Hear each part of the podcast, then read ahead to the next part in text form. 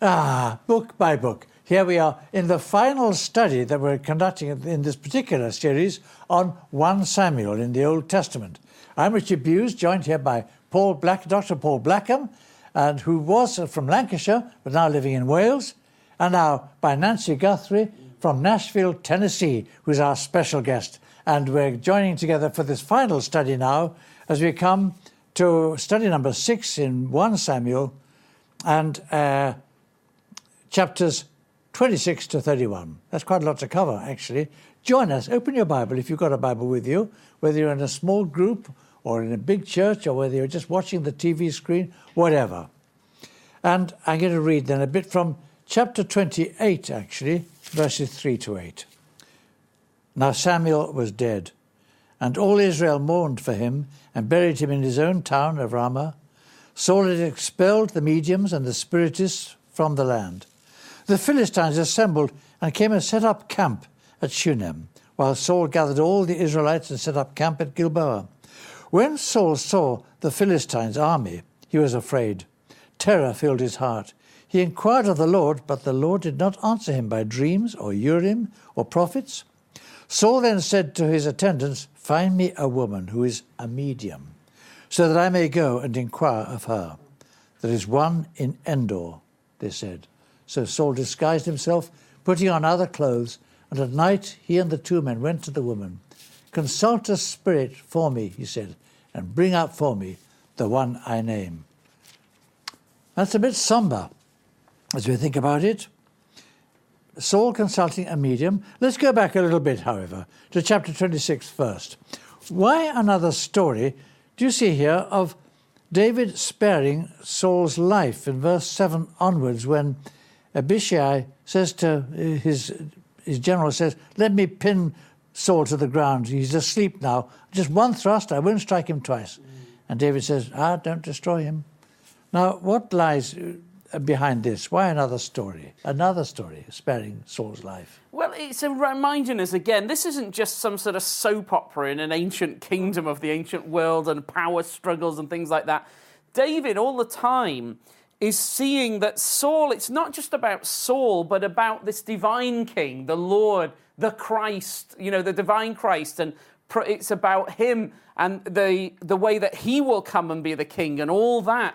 So Saul represents him. Even though David is like, "Oh, Saul's trying to kill me and Saul's made a mess." Yeah, but Saul nevertheless has that role, that office in the kingdom of the Christ, the anointed one. And David knows this. If I can't have him killed without doing dishonor to the Christ in a way. So he has a respect for Saul and protects his life so that it's not about him seizing power, as we were thinking about, not about him. It's always got to be about the Christ, the Lord, the divine King. So in a way, all the time when David's doing that, he's kind of doing the real job that he's to do, which is to bear witness all the time. And he's like, "No, I don't want to be someone who undermines the Lord's anointed. I'm going to protect him and honor him all the time." And it's really about the big message. We're learning a lot from David at this point. He's limbering up, really, to become king steadily. Actually, as we look on to chapter 27, we find that he's escaped to the land of the Philistines. You see it there, verse 2. David and the 600 men with him left and went over to Achish, son of Maoch, king of Gath. So he's escaping to the land of the Philistines. And what lies behind his secret missions to wipe out the Amalekites? What do you think, Nancy? Yeah, even though at the end of chapter 26, Saul has said, "Okay, I'm not going to lay a hand on you," we get a picture into what's going on in David's thoughts in verse 1 of chapter 27. He thinks to himself, "One of these days I'm going to be destroyed by the hand of Saul." So he's there because he feels a lot of fear. But yet while he's there, he situates himself wisely. He tells the king of the Philistines, he says, "Well, I'm going to be in this city, and I'm going to be looking out for you guys. I'm going to go and make all these raids on these enemies." But it would seem that really what he has in mind is fulfilling the command that was given to the people of God even before they came into the land, hundreds of years before, which where there were all of these Canaanite people groups that the Lord had said, you need to devote to destruction. Mm. You, as the people of God, are going to be my tool to remove from my holy land these people who deserve judgment. And yet, these many hundreds of years later, they still haven't been removed. And so, though David has convinced the king of the Philistines that he is looking out for them and that he's now one of them, what he actually seems to be doing is still working for God's people. He's still continuing to make raids and to wipe out the enemies of the Lord's people. That's what he continues to do. That straightens it out. Don't you think, Paul? Quite a lot. That straightens out the story. Yes. A great deal for us. Actually, then we come on to chapter 28. And here is Saul, afraid for his life. And then he goes to the medium at Endor. Mm. And consulting this medium, this lady, evidently the medium is aghast, in verse 12, when the person who comes up is Samuel. Yeah. That's Now, why she is so aghast? Well, must be a reason. Yeah, there is a reason because I don't think she's actually begun to do any of her like mumbo jumbo stuff. No, I think she thinks maybe she has some power or things with demons and unclean spirit, but none of those arrive. Because sometimes people think, maybe it is an unclean spirit. No, the Bible says it's Samuel, and suddenly it's as if the Lord's like, I'm in charge here. And I will let Samuel speak one last time. I mean, it's not like, not unlike Moses and Elijah coming back into the Transfiguration scene. In the Gospels, that's right. There's another time. So we know it can happen if the Lord allows it, in the Lord's control. Not because the witch thinks so. The witch can't bring Samuel back or Moses or Elijah or anybody. But the Lord has absolute control. There is this divine king again who's in control way beyond Saul or the witch or even David or anybody. The Lord's really in control. And I think that's the really sad thing, isn't it, with Saul? He's come to a point where he's seeking wisdom from the dead.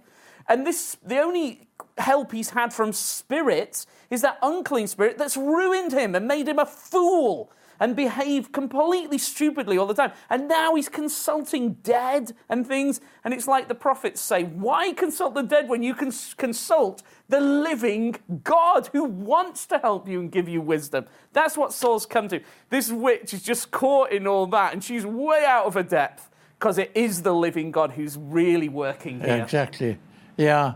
And actually, of course, we're warned, all of us who have any thought of serving the Lord, warned against any occult business, any attempt to consult the dead or anything like that. There's superstition, of course, plain and simple, which we've got to avoid.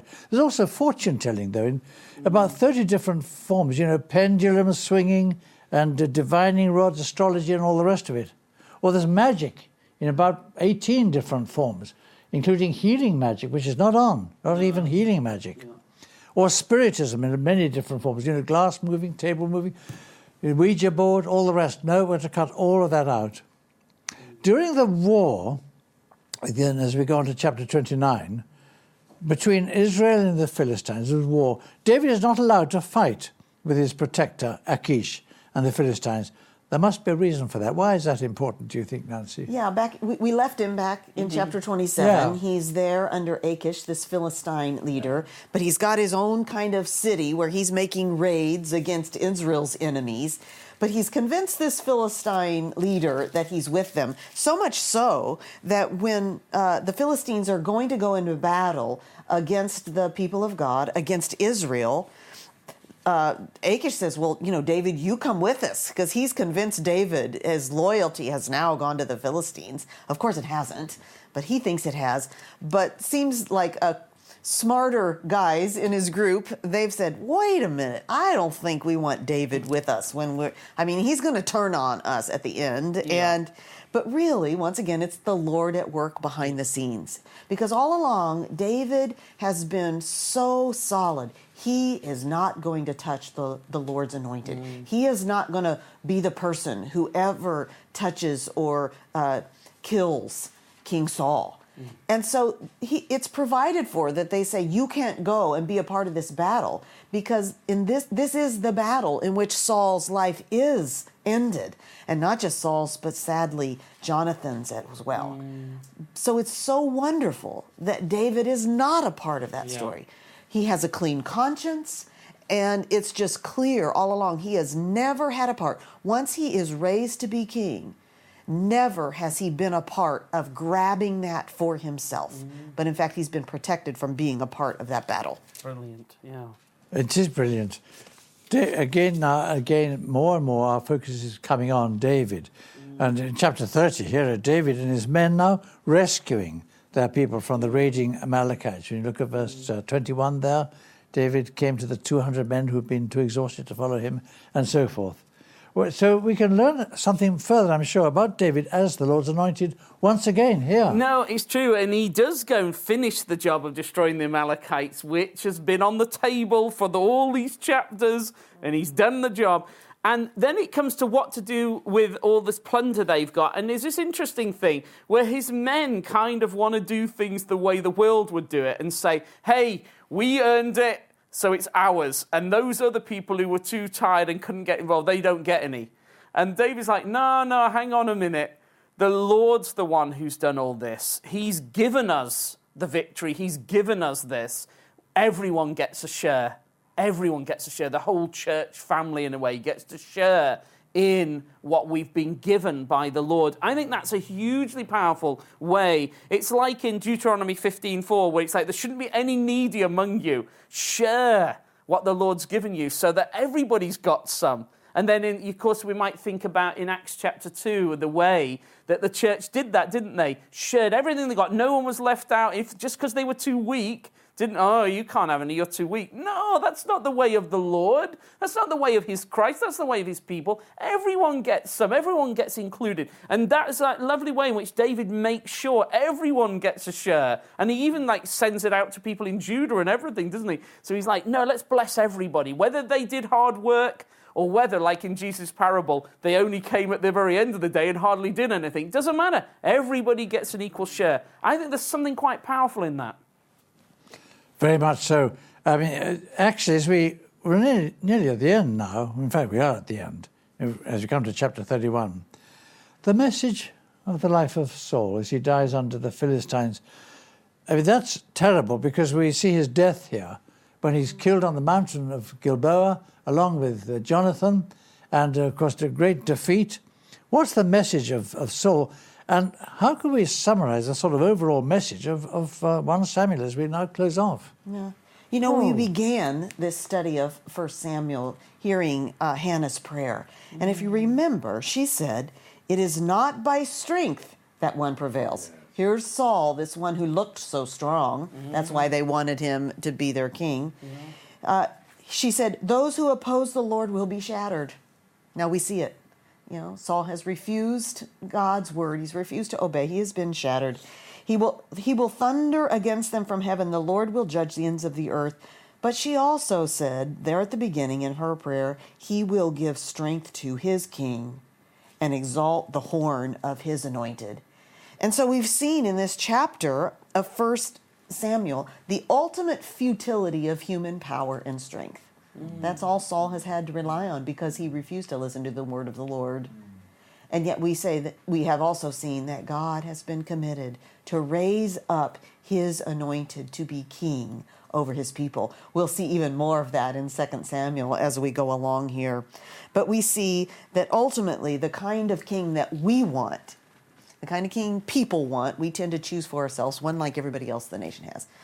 That has failed. And instead, the Lord has sustained and is raising up his anointed. His anointed. That's been the theme. His anointed. And actually, we must thank you very much indeed, Nancy. Thank you. Paul and I would like to thank you for sharing with us in this Bible study. We're looking forward, of course, to 2 Samuel with you. That'll be wonderful. Let's have a prayer, I think, as we close off. Dear Lord, our loving Heavenly Father, the kingship, the anointed one, help us to acknowledge the Lord Jesus Christ as the overall King of the whole universe, the anointed one, the chosen one. and we want to place our lives once again under his rule and authority. Bless your servant who has joined us in Book by Book over these past 6 studies. Bless her and her husband David. Bless him in his music ministry. Bless Nancy in her speaking and Bible teaching ministry and in the authorship of her various books. And we ask, dear Lord, that we may have the opportunity soon of meeting again. Through Jesus Christ, our anointed King and Lord. Amen. Amen. Join us again another time. We look forward to being with you.